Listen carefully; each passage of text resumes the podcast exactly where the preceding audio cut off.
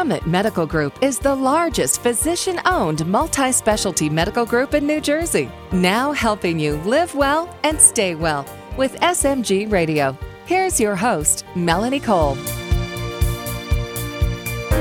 Puberty can be a rocky time in any child's life and a parent's life as well. So it's so important to prepare children for this transition before those changes start. But not a lot of parents know how to begin those conversations and how to tell their children what's going to happen to them. My guest is Dr. Dahlia Hall. She's a pediatric and adolescent medicine specialist at Summit Medical Group. Welcome to the show, Dr. Hall. So, puberty, when technically does it begin? Usually, puberty begins about age 10 on average. Um, it usually begins between age 10 to 13 years of age. That's usually when um, it will begin. And, it, and for girls, usually it starts with first thing they do is grow, and you might have a little body odor. And the other thing that often happens is then they start with the breast buds.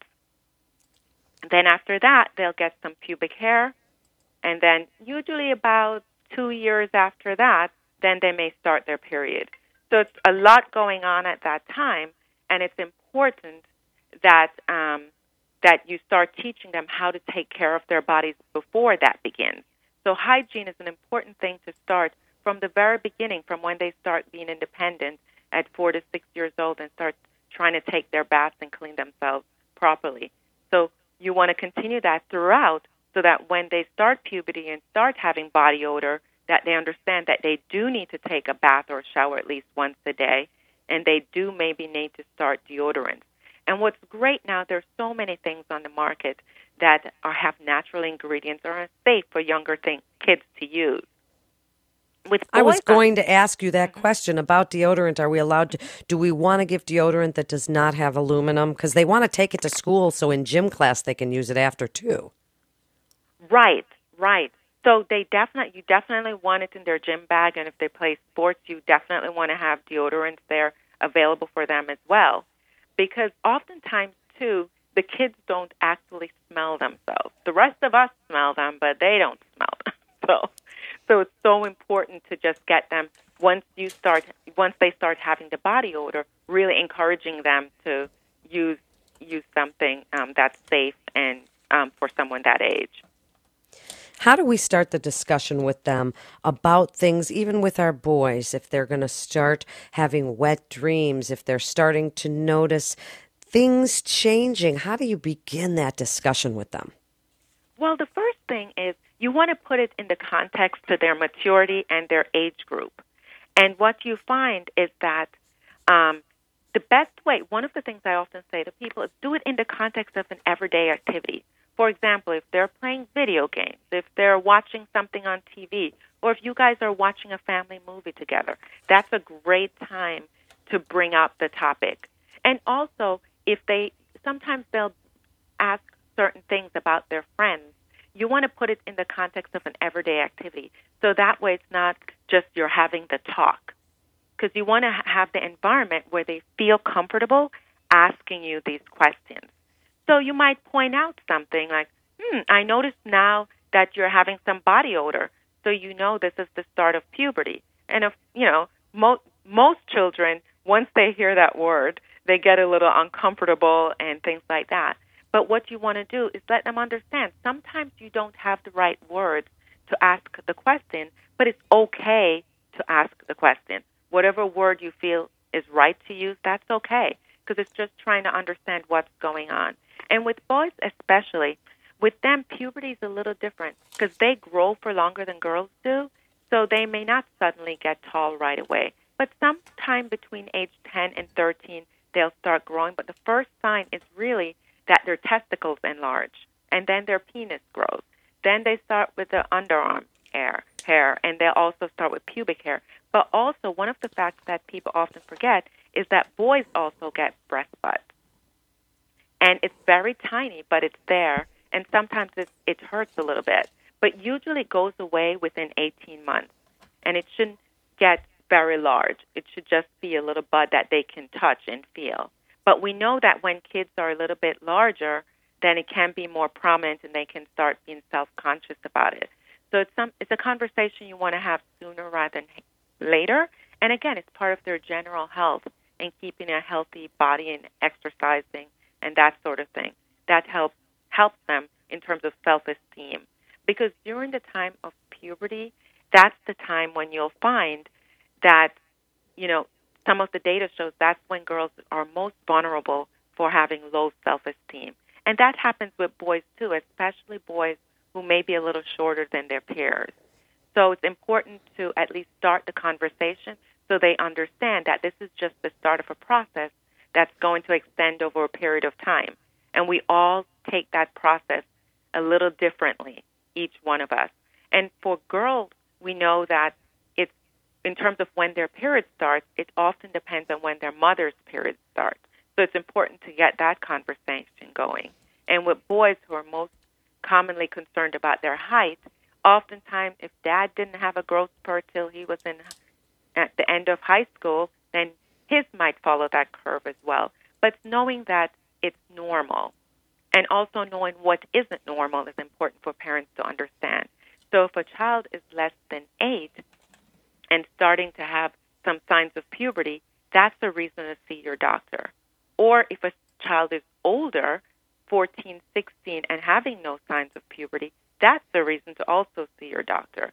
So there are lots of factors in between um, that are variations of normal. But if there's any ever any there is a question about it, then they want to make sure to speak to their pediatrician to know that things are going at a rate that it should be.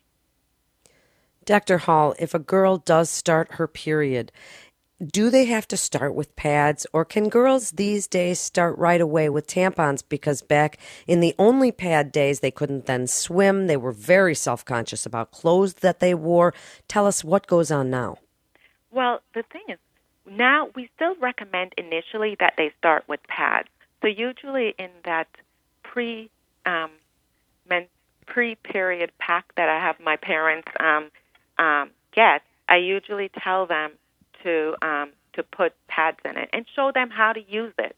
What kind of underwear should you be using with this? That's important as well. And so, what um, in terms of tampons, absolutely, if they're in the swim team or they're doing sports, they're going to use tampons. But remember, with tampons, then you need to have a, a little talk about anatomy, and so that they understand how to put it in. And you also need to talk about toxic shock syndrome, which is a serious infection that can occur if you leave the tampon in too long. So, what I usually tell um, parents, you know, show them how to put the tampon on in. I personally recommend plastic applicator. I know for the environment they like cardboard, but plastic applicator when you're first using it because it's easier to slide in. And also teaching them to take, you know, to take one out before you put the other in. So maybe you shouldn't be on the phone when you're doing this because now they're always on their phones, and this is something you don't want to have any distractions when you're doing. So you want to take one out before you put another one in, and also that you should usually wear a panty liner if you have um, a tampon in, just in case it it um, there's overflow or an accident because you don't want it to get on your clothes. So that that is how I usually explain it to kids. But definitely with the tampon, it's really making sure they know where it goes, how far up it goes. And most boxes will have a paper in it that shows them pictures and show them how to do it. But sometimes they need a lot, little help, and that's okay too. But being open to that conversation is the most important thing, and letting them know, you know what? Let me let me see how you do it. And when it's in properly, you shouldn't feel uncomfortable with it. If it's not in far enough, then you feel uncomfortable with it. So that even just knowing that fact is very helpful. What about shaving? When are we allowed to let our daughters start to shave under their arms or their legs? Well, in terms of shaving, that's definitely I that's very individual based because again, that's also culturally what's appropriate within your family. But when you talk about shaving, then you have to talk about some people are incre- increased risk for razor bumps and things like that. So if you're going to start shaving, then you're committing yourself to shaving regularly. And so once you start that, so you want to explain to them things like, well, the razor, is this a razor you can reuse? And if so, how many times can you reuse it. And you should never share a razor with someone else or any other personal item. Whatever your razor, you only you should be the only person using your razor. And in terms of shaving cream and things like that, that's another thing you want to make sure that you show them the technique on how to shave, what direction should you be shaving in. And for kids especially, I find many times the issue becomes shaving the bikini line or whether you should wax. And wax for some people is very painful, sometimes worth it. For others, it's too painful and not worth it. So it's just trying to figure out what works best, but without having things like razor bumps um, and scarring that you didn't have before. So it's trying to figure out what works for you. And now, in terms of swimsuits and things like that, there's so many options. It just depends on what you feel comfortable with. In just the last minute, Dr. Hall, give your best advice for parents in starting that discussion about puberty and as our children are starting to go through this such exciting change in life. My first recommendation to my parents, usually, you know, somewhere between 8 and 10, I recommend the body book. It is, I think, one of the best books on the market for young children. They have the boys' body book and they have the girls' body book. And what's great about that book is that it goes through it from their perspective. Just letting it, you know, it's written with little cartoons showing different actions like a boy shaving or smelly monsters coming from under their armpits. So it's actually kind of funny as well. And it it remind and I always tell parents they should read it first, just so they know what exactly is in it and make sure first of all that they approve of it, um, and then to have their children read it most children, after they read it, at some point, they're either completely like, oh my gosh, I don't want anything to ever do with this. or, but they understand it's happening. Or, you know, or they're excited at the thought that, oh, this is okay, I'm okay. So I think that's a good way to introduce the topic. And again, it's always make it age appropriate. And you're the one in your family setting the tone and letting your children know what expectations are. But I think the most important thing any family can do is to make sure that their children understand that this is a safe place to talk about anything.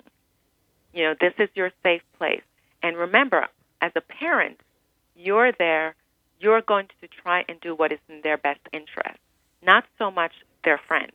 So they need to understand that you're probably the best person to talk to. And that has to be something that permeates different aspects of the child's life at home.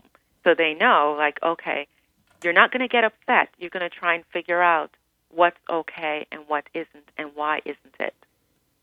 Such great information. You are an amazing pediatrician, Dr. Hall. Thank you so much for being with us. You're listening to SMG Radio. For more information, you can go to summitmedicalgroup.com. That's summitmedicalgroup.com. This is Melanie Cole. Thanks so much for listening.